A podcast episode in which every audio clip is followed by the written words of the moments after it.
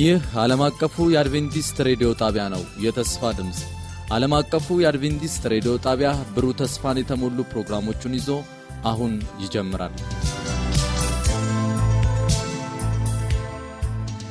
በያላችሁበት ሆናችሁ ይህንን ሬዲዮ ለማዳመጥ ሬዲዮናችሁን ከፍታችሁ በሞገድ ለተገናኛችሁን ሁሉ ከልብ የሆነ ሰላምታችን በየቤታችሁ ይድረሳችሁ እንላለን።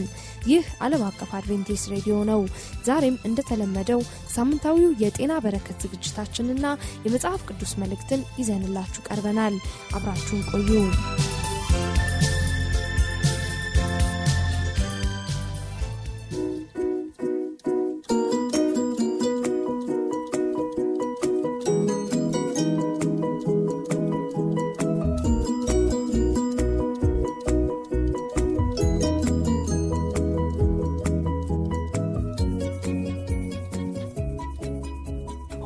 ሁለንተናዊ ጤና። ሁለንተናዊ ጤና።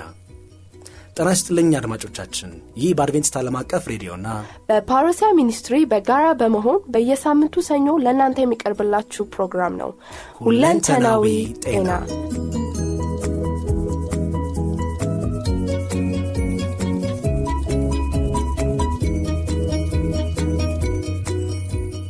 ሁለንተናዊ ጤንነት ምንድን ነው ስምንቱ ዶክተሮችስ እነማን ናቸው? የአኗኗር ዘይቤያችንስ ምን መምሰል አለበት? ለብዙዎች እልፈተ ሕይወት ምክንያት እየሆኑ ያሉ በሽታዎችና መፍትሄዎቻቸው በዚህ ፕሮግራም በዋናነት ይዳሰሳሉ። ሁለንተናዊ ጤና። ሁለንተናዊ ጤና።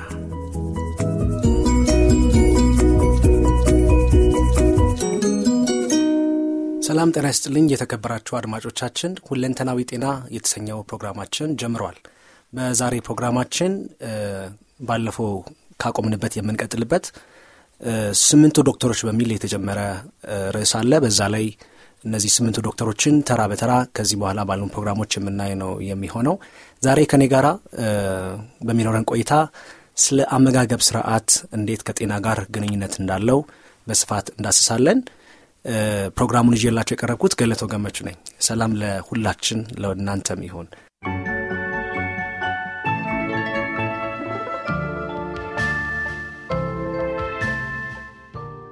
እንግዲህ ስለ አመጋገብ ስርዓት ስንመለከት እያንዳንዱ እቃ በሚሰራበት ጊዜ ያ ያመረተው አካል ያ እቃ እንዴት እንደሚሰራ አብሮ ማኑዋል ያዘጋጃል። ወይም ደግሞ ያ እቃ የሚሰራበት አሰራር ግድፈቶች ሲኖሩ ብልሽቶች ሲኖሩ እንዴት መጠገን እንዳለበት አብሮ manual ያዘጋጃል። ይሄ manual ወይም ደግሞ መመሪያ ስለ እቃው ጥሩ የሆነ ገለጻ የሚሰጥ ነው ወደ ራሳችንና ወደ አካላችን ስናመጣ ወደ ጤናችን ስናመጣ የእኛም አካል እንዴት እንደሚሰራ እንዴት እንደሚያከናውን ለመረዳት ወደ ፈጣሪያችንና ወደ እቃው ወደ አመረተው አካል ነው ያለብን። ሰሪያችንና ያበጀን ደግሞ እግዚአብሔር እንደሆነ እናውቃለን። ስለዚህም ይህ የተመረተ እቃ እንዴት እንደሚሰራ እንዴት ልንንከባከበው እንደሚገባ ግንዛቤ ልናገኝ የምንችለው እውቀት ልናገኝ የምንችለው ከታላቁ መጽሐፍ ከመጽሐፍ ቅዱስ ነው።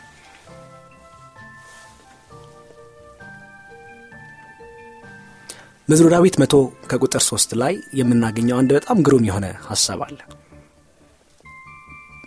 እግዚአብሔር እርሱ አምላክ እንደሆነ እወቁ እርሱ ሰራን እኛም አይደለንም።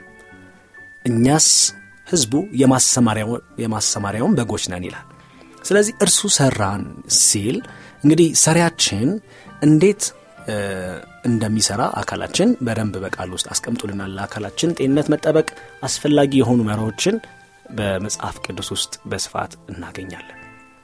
ዛሬ የመጀመሪያው የሆነውን የአመጋገብ ስርዓት ላይ እንመልከት መዝሙረ ዳዊት ምዕራፍ 139 ከቁጥር 14 እስከ 15 እንዲሁ በጣም ግሩም በሆነ ሁኔታ ባለመዝሙሩ ዳዊት የተናገረው ሐሳብ አለ። ግሩምና ድንቅ ሆኜ ተፈጥሬ ያለውና አመሰግንሃለሁ። ስራ ድንቅ ነው። ነፍሴም እጅግ ታውቀዋለች። ቁጥር 15 ላይ እኔ በስውር ተሰራው በተሰራው ጊዜ አካሌም በምድር በታች በተሰራ ጊዜ አጥንቶቼ ካንተ አልተሰወሩም ይላል። እንግዲህ ፍጥረታችን ግሩምና ድንቅ እንደሆነ የምንመለከትበት የመጽሐፍ ቅዱስ ክፍል ነው።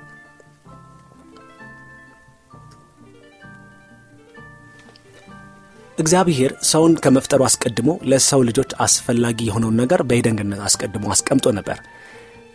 ዘፍጥረት ምዕራፍ 1 ከቁጥር 31 ላይ እግዚአብሔር ያደረገውን ነገር ሁሉ አየ እነሆ እጅግ መልካም ነበረ ይላል። ስለዚህ ሁሉም ነገር መልካም እንደነበረ በመጀመሪያ እንመለከታለን ወይም እንረዳለን ታዲያ ስለ አመጋገብ ስርዓት ስንመለከት ትክክለኛው የአመጋገብ ስርዓትና ምን መመገብ አለብን የሚለውን ስንመለከት ከመጽሐፍ ቅዱስ አንጻር ወደ መጀመሪያ ወደ የደንግነት መለስ ብሎ ማየት አስፈላጊ ነው። በዘፍጥረት ምዕራፍ አንድ ቁጥር 29 ላይ እግዚአብሔር ስለ ኦሪጂናሉ ወይም ስለ ትክክለኛው የምግብ እቅዱ በሚያሰፍርበትና በሚናገርበት ጊዜ እንዲህ የተሰኘውን ጥቅስ እናገኛለን። እግዚአብሔርም አለ እነሆ መብል የሆናችሁ ዘንድ በምድር ፊት ሁሉ ላይ ዘሩ በእርሱ ያለውን ሐመልማል ሁሉ ይላል። እንግዲህ ዘሩ በእርሱ ያለውን ወይም ደግሞ በውስጡ ዘርን የያዘውን ያንን እንድትመገቡ የዛፍን ፍሬ የሚያፈራውንና ዘር ያለውንም ዛፍ ሁሉ ሰጠዋችሁ ይላል። እግዚአብሔር ለመጀመሪያዎቹ ወላጆቻችን በውስጡ ዘር ያለውን ሐመልማልና ፍሬ የሚያፈሩ ዛፎችን ማለት ነው ዛሬ ፍራፍሬ ብለን የምንናገረውን ይመገቡ ዘንድ እንደሰጣቸው እናገኛለን መጽሐፍ ቅዱሳችን። originally እግዚአብሔር በምግብ ላይ ያለው እቅድ ያን እንደሆነ እናያለን። ነገር ግን ብዙም ሳይቆይ መጽሐፍ ቅዱሳችን ሌላ በዚህ እውነት ላይ የሚጨምርልን ነገር አለ። በተለይ ከውድቀት በኋላ ከውድቀት በኋላ እንደምንመለከተው ዘፍጥረት ምዕራፍ 3 ከቁጥር 18 ላይ የምድር ቡቃያ። ምድር የምታበቅለውን ቡቃያ ወይም ዛሬ አትክልት የምንለው ከምድር የሚገኘውን ይህንን እንዲመገቡ በተጨማሪ እንደሰጣቸው መጽሐፍ ቅዱሳችን ይናገራል። እስቄል ምዕራፍ 47 ቁጥር 12 ላይ እንዲሁም ነቢዩ እስቄል በዚህ እውነታ ላይ የሚጨምርልን ነገር አለ። በወንዙም አጠገብ በዳሩ ላይና በዚህና በዚያ ፍሬው የሚበላ ዛፍ ሁሉ ይበቅላል። ቅጠሉም አይረግፍም ፍሬውም አይጎድልም ይለናል። ቀጥሎ ደግሞ ምንድን ነው የሚለው ውሃውም ከመቅደስ ይወጣልና በየወሩ ሁሉ የፍሬ በኩር ያገኛል። ፍሬውም ለመብል ቅጠሉም ለመድኃኒት ይሆናል። እንግዲህ ቀጥሎ ደግሞ በሰው ልጆች ታሪክ በመጽሐፍ ቅዱስ የምናገኘው የውሃ ጥፋት ታሪክ ነው። እንግዲህ የውሃ ጥፋት ባጭሩ በምድር ላይ የሚገኘውን ህይወት ያለውን የሚንቀሳቀሰውን ነገር ሁሉ እንዳጠፋ እንረዳለን ከመጽሐፍ ቅዱስ። ያ ብቻ አይደለም የሚበላውን ምግብ ተክሎች የሚባሉ ሁሉ በውሃ ጥፋት እንደጠፉ እናያለን። ለዛም ነው እግዚአብሔር በዘ ፍጥረት ምዕራፍ 9 ቁጥር 3 ላይ ጊዜያዊ የሆነ መብልን ስጋን ከብዙ ማስጠንቀቂያዎችና ክልከላዎች ጋር አብሮ በማያያዝ የሰጣቸው በተለይም ደግሞ በኋላ ላይም በዘላውያን ምዕራፍ 3 ቁጥር 17 ላይ ሄደን እንደምንመለከተው ስብና ስብና ደም እንዳትበሉ በምትኖሩበት ሁሉ ለልጅ ልጃችሁ የዘላለም ስርዓት ይሁን። በድጋሚም በዘለዋውያን ምዕራፍ 17 ቁጥር 13 እና ቁጥር 14 ላይም ተመሳሳይ የሆነ ማስጠንቀቂያና ክልከላዎች ከዚህ ከስጋ ምግብ ጋር አብረው እንደተሰጡ እንመለከታለን። ስብና ደሙ አብረው ወደ ሆድ ውስጥ መግባት እንደሌለባቸው ወይም ደግሞ መመገብ እንደሌለባቸው ጥንቃቄ እንዲያደርጉ ይህንን መመሪያ አብሮ እንደሰጠ እናያለን ታላቁ አምላክ። ከውሃ ጥፋት በኋላ ግን እንግዲህ ከውሃ ጥፋት በፊት ያለውንና ከውሃ ጥፋት በኋላ ያለውን ትውልድ ስንመለከት በዕድሜ በኩል በጣም የሰፋ ልዩነት እንዳለ እንመለከታለን። አዳም 930 ዓመት ሴት 912 ሄኖስ 905 ቃይናን 910 መላልኤል 895 ያሬድ 962 ሄኖክ ደግሞ እንደምናውቀው ወደ ሰማይ እንደተነጠቀ ሁላችንም እናውቃለን። ማቶሳላ 969 ያ እንግዲህ በምድር ታሪክ ውስጥ ረዥም እድሜ ያለው እንደሆነ ሁላችሁም ታስታውሳላችሁ። ላሜሄ የእሱ ልጅ 777 ኖ 950 ዘፍጠት ምዕራፍ አምስት ላይ የአዳም የትውልድ መጽሐፍ ላይ እነዚህ ታላላቅ ሰዎች እንግዲህ ይህን ያህል ረዥም ረዥም ወደ አንድ ምዕተ ዓመት ወይም ወደ አንድ ሚሊኒየም የሚጠጋ እድሜን በምድር ላይ እንደኖሩ እናያለን በአማካይ የነበረው የእድሜ ጣሪያ 912 ነው የሁሉም ተደምሮ ሲካፈል ማለት ነው እና ምን ያህል ጤናማ ምን ያህል ረዥም እድሜ ሲኖሩ እንደነበረ ማስተዋል አይከብድም። ያም ደግሞ አመጋገብ ትልቅ ልዩነት ያመጣው ነገር እንደሆነ እናያለን። ነገር ግን ይሄ ታሪክ ብዙም ሳይቆይ በኋላ ላይ እንመለከተዋለን። ከውሃ ጥፋት በኋላ የነበረው ትውልድ ደግሞ እንዲሁ እድሜው እየቀነሰ የመጣበት ሁኔታ አለ። ከውሃ ጥፋት በኋላ የነበሩትን የኖህ ልጆችን ስንመለከት ሴም 600 ዓመት፣ አርፋክስድ 438፣ ሳላ 433፣ ኤቦር 464፣ ፋሌቅ 239 እና ሴሮግ ደግሞ 230፣ ኖር 148፣ ቴራ የአብርሃም አባት 205 እና አብርሃም ደግሞ 175 ዘፍጥረት ምዕራፍ 11 ላይ ከቁጥር 25 እንዲሁም እናገኛቸዋለን። ዘፍጥረት ምዕራፍ 11 ላይ እንዲሁም ምዕራፍ 25 7 እና 8 ላይ እናገኛቸዋለን። በአማካኝ የነበረው የዕድሜ ጣሪያ 317 ምን ያህል የሰማይና የምድር ልዩነት እንዳለው መገንዘብ ትችላላችሁ። ስለ አንድ ሰው ታሪክ ላጫውታችሁ እፈልጋለሁ። ቶማስ ፓር ስለተባለ እንግሊዛዊ ሰው ቶማስ ፓር እንደ አውሮፓውያን አቆጣጠር በ1483 በእንግሊዝ ሀገር የተወለደ ሲሆን ፓር 152 እጅግ አስደናቂ ዕድሜን ኖሮ አልፏል። እሱ በኖረበት በእነዚህ ረዥም ዓመታት አስር ነገስታት በእንግሊዝ ሲሾሙና ሲሻሩ የተመለከተ ሲሆን በተለይ ንግሥት ኤልጻቤት አንደኛ አንደኛ እንኳን ለ50 ዓመታት ሲገዙ መመልከት የቻለ ሰው ነው። በ1635 ንጉሥ ቻርልስ አንደኛ ይህን ያህል ረዥም ዕድሜ እንዴት ሊኖሩ እንደቻሉ ለመጠየቅ ፓርን እንግዲህ ወደ ቤተ መንግስታቸው ጋበዙት። ይሄ ቶማስ ፓር የተባለ ሰው ቀለል ያለ የገበሬ ህይወትን የሚመራና አብዛኛውን ጊዜ ደግሞ ድንች፣ ፍራፍሬ፣ አጃ እንደሚመገብ ነው እንግዲህ ምላሽ የሰጠው ለረዥም ዓመት ለመኖር የቻለበትን ሚስጥር ሲያጋራው ማለት ነው ለንጉሱ። እንዳለመታደል ሆኖ ግን ሽማግሌው ፓር በቤተ መንግስት ውስጥ የሚሰናዳውን አይነት አመጋገብ አልተለማመደም ነበር። ያን ምሽት ግን ወደዚህ ወደ ዌስት ሚኒስተር ወደሚገኘው ወደ ቤተ መንግስት ካቀና በኋላ ከንጉሱ ጋር እንግዲህ አብረው ጊዜ ካሳለፉ በኋላ እንግዲህ ለመመገብ እድል አግኝቶ ያ በንጉስ ቤት የሚሰናዳውን ምግብ እንደቀረበለት ያንንም እንደተመገበ እንመለከታለን። ግን ብዙ ሳይቆይ ያን ምሽት ከተመገበ በኋላ በጣም በጽኑ ሁኔታ ታመመ። በክስተቱ በጣም እጅግ ያዘኑት ነገስታቱ እንግዲህ ታሞ ብቻ አይደለም የቀረው ወዲያው ህይወቱ እንዳለፈ ታሪክ ይነግረናል። በክስተቱ በጣም ካዘነ በኋላ ንጉሱ እንግዲህ በክብር ታጅቦ በዚያው በነገስታት መቀበሪያ በሆነው በዌስት ሚኒስተር ሚኒስተር እንዲቀበር ትእዛዝ ሰጡ። ዛሬም ድረስ በዌስት ሚኒስተር የመቃብሩ ስፍራ እንግዲህ አመጋገብና ረጅም ዕድሜ ያለውን ግንኙነት ማሳያ ሆኖ እንደ ሀውልት የቆየ የቆመ ሀውልት ነው የቶማስ ፓር ታሪክ። እንግዲህ አመጋገቡን ቀለል ያለ ያኗኗር ዘይቤውን ስትመለከቱ ለዚህ ለረዥም ዓመታት በጤናማነት እንዲቆይ እንዳደረገው እናያለን እና በንጉሱ በዚህ ሁኔታ በጣም ከመጸጸቱ የተነሳ ምን እንደሆነ ለማጣራት ምርመራ ተደርጎለት ነበር እና መጨረሻ ላይም እንግዲህ ያ የተመገበው ወይን የበላው ምግብ የስጋ ምግብ እና እንዲሁም ደግሞ የወይን መጠጥ ቱቦውን እንደዘጋና ከዚያም በኋላ ህይወቱ እንዳለፈች ሐኪሞች በኋላ ላይ ያረጋገጡት ሁኔታ ነው። ስለዚህም ትውልድ እየጨመረ በሄደ ቁጥር እድሜ ምን ያህል እየቀነሰ እንደመጣ በተለይ ከአመጋገብ ለውጥ ወይም እግዚአብሔር በቀድሞ ካስቀመጠው የአመጋገብ ስርዓት ሰዎች ፈቀቅ ማለት ሲጀምሩ በጤንነትም በእድሜም በቁመትም እያነሱ እንደመጡ እናያለን። ለአካላችን እንክብካቤ ማድረግ ላይ ኃላፊነት አለብን ወይ የሚል ጥያቄ ስናነሳ መጽሐፍ ቅዱስ በቂ ምላሽ ይሰጠናል። ሶስተኛ ዮሐንስ መልእክት ምዕራፍ አንድ ቁጥር ሁለት ላይ ወዳጄ ሆይ ነፍስህ እንደሚከናወን በነገር ሁሉ እንዲከናወንልንና ጤና እንዲኖረ እጸልያለሁ ይላል።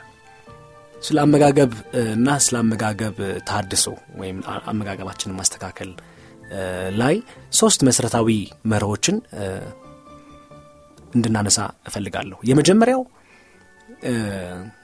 እያንዳንዱ የአመጋገብ ሪፎርም ወይም የአመጋገብ ስርዓት ለውጥ በጊዜ ሂደት የሚመጣ እንጂ በአንድ ምሽት የሚስተካከል አይደለም። progressive ነው በባህሪው። እንዲሁም ደግሞ ወጥ የሆነ የአመጋገብ ስርዓት ማስቀመጥ አይቻልም። ሁለተኛው መርህ ነው። ሶስተኛው ማንም እንደ criteria ሊወሰድ አይገባም። ማንም እንደ criteria ሊቀመጥ አይገባም ከብዙ ሁኔታዎች አንጻር ማለት ነው። አንደኛ ቆሮንቶስ ምዕራፍ 3 16 ላይ የእግዚአብሔር ቤተ መቅደስ እንደሆናችሁ የእግዚአብሔር መንፈስ እንዲኖርባችሁ አታውቁምን ማንም የእግዚአብሔር ቤተ መቅደስ ቢያፈርስ እግዚአብሔር እርሱን ያፈርሰዋል። የእግዚአብሔር ቤተ መቅደስ ቅዱስ ነውና ያውም እናንተ ናችሁ ሲል ጳውሎስ ለአካላችን ሊደረግ ስለሚገባ ጥንቃቄ ይነግረናል። ታዲያ እንዴት ነው ይህንን አካል መመገብ? እንዴት ነው ማቆየት ያለብን? ልዩ ልዩ ምግቦችን ወይም ቫራይቲ የመጀመሪያው ነገር ነው። ጥሩ ቁርስ መመገብ በልብ በሽታ የመያዝ እድልን እንደሚቀንስ ታውቃላችሁ? ጥሩ ቁርስ መመገብ ለብዙ በሽታዎች ያለመያዝ እድልን ከፍ ያደርጋል። ነገር ግን ብዙዎቻችን ሰዓት የለንም ቸኩለናል ብለን እንደውም ቀመስክ ነው የሚባለው እንጂ አንዳንድ ጊዜ በላ ወይም ተብሎ በተለምዶ አይነገርም። እና ግን ጥሩ ቁርስ መመገብ አለብን። የቀኑ በቀን ውላችን ሁሉ እጅግ ጥሩ የሚባለው ምግብ መመገብ ያለብን በቁርስ ሰዓት ላይ ነው። ተረጋግተን ቁጭ ብለን ጊዜ ወስደን መመገብ ይኖርብናል ሁለተኛው መርህ በደንብ ማኘክ በደንብ ማኘክ። እንግዲህ ስለ አመጋገብ ስናነሳ ከምግቡ የሚገኘው ጥቅም አካላችን የሚጠቀመው በትክክል ስናኝከው ነው። ስለዚህ በደንብ ማኘክ ሁለተኛው መርህ ነው። ጊዜ መውሰድ በደንብ ማኘክ። ምግባችን ከምራቃችን ጋር እንዲዋሃድ ጊዜ መስጠት ያስፈልጋል። በዚህ በኩል ይህንን የአመጋገብ ስርዓት ስናስተካክል ከግምት ውስጥ ማስገባት አለብን። ከብዙ በሽታዎች ጋር በትክክል አለማኘክ ግንኙነት እንዳለው እንመለከታለን ይህ ብቻ አይደለም ግን ስለ ማኘክ ካነሳን አይቀር ማስቲካ ማኘክ ያው ብዙ ሰዎች በተለምዶ በተለይም ሴቶች እንደምንታዘበው በማህበረሰብ ውስጥ ብዙ ሰዓት ያህል ማስቲካ የማኘክ አንዳንዴ ሙሉ ቀንም ሊሆን ይችላል የማኘክ ልምድ አለ። ከጤና አንጻር እንዴት ነው የምንመለከተው ይህንን ጉዳይ? አንደኛ የጨጓራና የአንጀት ችግሮችን እንደሚያባበስ ጥናቶች እንደሚያባበስ ጥናቶች ያመለክታሉ አልፎም ደግሞ በውስጡ አላስፈላጊ ንጥረ ነገሮች ስለያዘ ጥንቃቄ ያሻዋል። እንዲሁም ደግሞ በዚህ በአፋችን በማኘክ በአፋችን አካባቢ የሚገኘው አንድ መገጣጠሚያ ያለ አፋችን ወደ ላይ ወደ ታች እንዲል በደንብ እንዲያኘክ የሚረዳና ያ ከመጠን በላይ ከመስራቱ የተነሳ ያ መገጣጠሚያ ወይም joint በቀላሉ እንዲታመም ምክንያት ሊሆን ይችላል። ስለዚህ ጥንቃቄ ያስፈልጋል። ጊዜውን ላልጠበቀ የምግብ ፍላጎትም ጊዜውን ላልጠበቀ ላልተመዛዘነ የምግብ ስርዓትም ሊዳርገን የሚችል ነገር ነው ማለት ነው። አንዳንድ ጊዜ ደግሞ እንግዲህ በውስጡ ስኳር ስላለው የጥርስ መቦርቦርን ሊያስከትል የሚችል ነገር እንደሆነ ጥናቶች ያሳያሉ ያ ብቻ አይደለም። በማኘክ ውስጥ እንግዲህ እንደምታስተውሉት አፋችን ውስጥ ብዙ ምራቅ ይመረታል። እንግዲህ ምራቅ በምግብ መፈጨት ሂደት በተለይም ደግሞ starch የምንለው ምግብ መፈጨት የሚጀምረው በአፍ ውስጥ ነው። ለዚህም ደግሞ አካላችን በተፈጥሮ ያዘጋጀው እንዲላም ወይም እንዲፈጭ የሚረዳ enzyme salivary amylase ወይም ምራቅ የምንለው ነው በአማርኛ። ስለዚህ ብዙ በማኘክ በተለይ ማስቲካ ደጋግሞ በማኘክ እነዚህ የምራቅ እጢዎች ከመጠን በላይ እንዲሰሩ በማድረግ እንግዲህ አንድ አካል ከመጠን በላይ በሚሰራበት ጊዜ በቶሎ እንዲያረጅ ወይም እንዲደክም ወይም ደግሞ ከማመንጨት አቅሙ እንዲቀንስ ሊያደርግ የሚችል ነገር ስለሆነ ጥንቃቄ እንድታደርጉ ልናሳስባችሁ እንወዳለን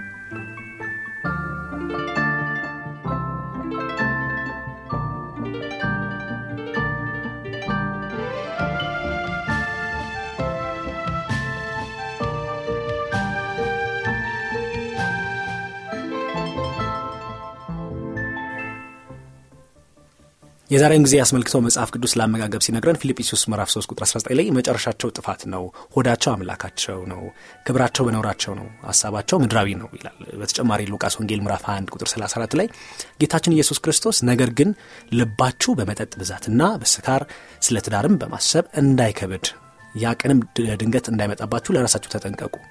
እንግዲህ ያለንበትን ጊዜ በደንብ ሊገልጹ የሚችሉ የመጽሐፍ ቅዱስ ጥቅሶች ናቸው ሆዳቸው አምላካቸው የሚለው ባለ ጠቢቡ ሰለሞንም መክብ ምዕራፍ 17 ላይ አንድ ጥሩ የሆነ መርህ ያስቀምጥልናል። ንጉሥሽ የከበረ ልጅ የሆነ ለብርታት እንጂ ለስካር ያይደለ በጊዜ የሚበሉ መኳንንት ያሉሽ አንቺ ሀገር ሆይ የተመሰገንሽ ነሽ። እንግዲህ ለጥንካሬ መመገብ እንጂ ከልቅ በላይ መመገብ እንደሌለብን፣ ለብርታት መመገብ እንደሌለብን፣ አንዳንዴ ምግብ ሲበዛ ስካር ሊሆን እንደሚችል ከመጠን በላይ መመገብ ላይ በተለይ ሶስተኛው መርህ ከመጠን በላይ መመገብ ላይ ጥንቃቄ ማድረግ ይኖርብናል። ዛሬ በዓለማችን ላይ በጣም ብዙ ሰዎችን ህይወት እየቀጠፉ የሚገኙ በሽታዎችን ብንመለከት በተለይ በ2013 የወጣው ጥናት እንደሚያሳየው የልብ በሽታ ከግማሽ ሚሊዮን በላይ የሆኑ ሰዎችን ካንሰርን፣ የመተንፈሻ አካላት ችግርን፣ ስትሮክ በዋናነት ምክንያት ሆኖ የሚጠቀሰው የከፍተኛ የደም ግፊት ነው። እንዲሁም ደግሞ አደጋዎች እነዚህ በርካቶችን ህይወት እየቀጠፉ ያሉ ናቸው። አብዛኛዎቹ ግን ከአኗኗር ዘይቤና ከአመጋገብ ስርዓት ጋር የተቆራኙ በሽታዎች እንደሆኑ እናያለን። ስለዚህ አመጋገብ ስርዓት ላይ ጥንቃቄ ማድረግ አለብን። ምንድን ነው ማድረግ ያለብን ጥንቃቄ?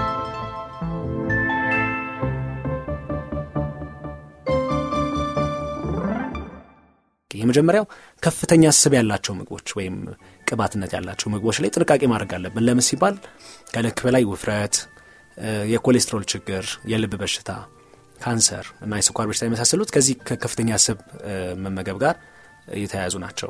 ሌላው ሁለተኛው ጥንቃቄ ከፍተኛ ፕሮቲን ያላቸው ምግቦችን መመገብ። ከፍተኛ ፕሮቲን ያላቸው ምግቦች ምንድን ነው አደጋቸው ስንል የመጀመሪያው ከፍተኛ የኮሌስትሮል መጠን አላቸው። ስለዚህ ለኮሌስትሮል ችግር ይዳርጋሉ። ያም የልብ በሽታን ያመጣል። የካንሰር ችግር፣ የአጥንት መሳሳት በሽታ የአጥንት መሳሳት በሽታ ሊያስከትል ይችላል። የኩላሊት ብልሽት ወይም ደግሞ የኩላሊት failure ም እንዲመጣ ሊያደርግ ይችላል። አልፎም ደግሞ የአእምሮ በሽታዎች ላይ ግንኙነት እንዳለው እናያለን። ሌላው ጥንቃቄ ማድረግ የሚገባን ሶስተኛው ነጥብ ከፍተኛ ስኳርነት ያላቸው ምግቦችና መጠጦችን መጠንቀቅ ነው። እነዚህ ለምንድን ነው መጠንቀቅ ያለብን ስንል ከልክ በላይ ውፍረት፣ ካንሰር፣ የስብ ክምችት በተለይ triglyceride የሚባለው ችግር አለ። ለዛ ሊዳርገን ይችላል። የልብ በሽታ፣ የስኳር በሽታ የመሳሰሉት ከዚህ ጋር የተያያዙ ናቸው። በተለይ ስኳርን ስናስብ ደግሞ የበሽታ መከላከል ስርዓታችንን የሚያዳክም እጅግ አደገኛና ጥንቃቄ የሚያሻው ነገር ነው። የደም ሴሎች ባክቴሪያን የመግደል ነጭ የደም ሴሎች ይቅርታ፣ የባክቴሪያን የመግደል አቅማቸውን ያዳክማል። እንግዲህ ስኳር የመከላከል ስርዓታችንን የሚያዳክም በጣም ከባድ ነገር ነው።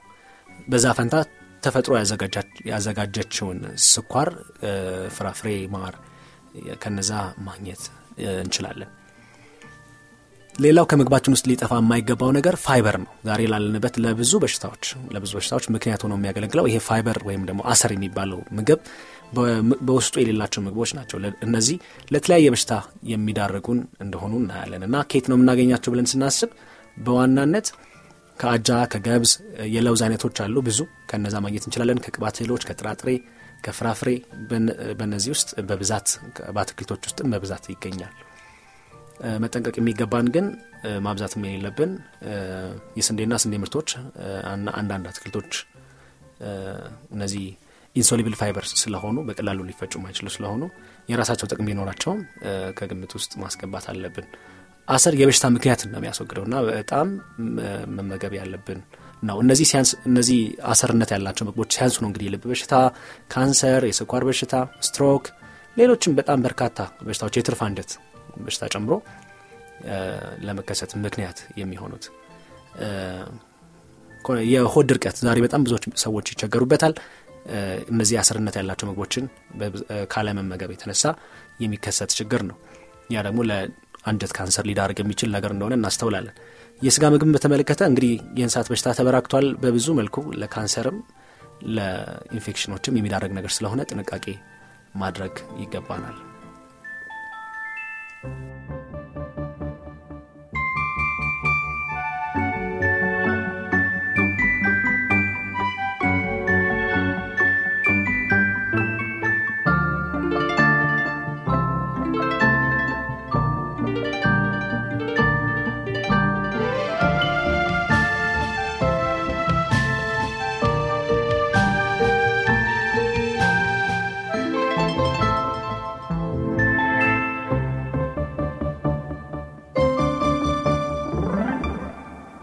ስለዚህ መንፈሳዊ ትርጓሜን ስንመለከት ደግሞ እንግዲህ በምድረ በዳ ለነበሩት ለነዛ ለእስራኤል ህዝቦች እግዚአብሔር በዘዳግም ምዕራፍ 8 ቁጥር 13 በድጋሚ ደግሞ በማቴዎስ ወንጌል ምዕራፍ 4 ቁጥር 4 ላይ ሰው በእንጀራ ብቻ አይኖርም ከእግዚአብሔር አፍ በሚወጣው በእያንዳንዱ ቃል ይላል። ስለዚህ ስለ አካል ብቻ ሳይሆን ልናስብ የሚገባል ስለ መንፈሳዊ ህይወታችንም ነው። ስለዚህ ምግብን ስናስብ መንፈሳዊ ህይወታችን በእግዚአብሔር ቃል ላይ ነው የተደገፈው። ስለዚህ የእግዚአብሔርን ቃል ሁል ጊዜ ልንመገብ ያስፈልገናል። እኔ የነገርኳችሁ ቃል መንፈስም ነው ህይወትም ነው ነው የሚለው ማቴዎስ ዮሐንስ ወንጌ ምዕራፍ 6 ከቁጥር 63 ስለዚህ ለአካላችን መመገብ በጥንቃቄ እንዳለብን ሁሉ መንፈሳዊ ህይወታችንም ይለመልም ይጠነክር ዘንድ መንፈሳዊውን የእግዚአብሔር ቃል በየቀኑ መመገብ ይገባናል። ይህንን በማድረግ አካላችንን መጠበቅ መንፈሳችንንም ደግሞ እንዳይዳከም መጠበቅ ይገባናል። ይህንን ማድረግ እንድንችል የእግዚአብሔር ጸጋ ሁላችንንም ይርዳን። እግዚአብሔር ይባርካቸው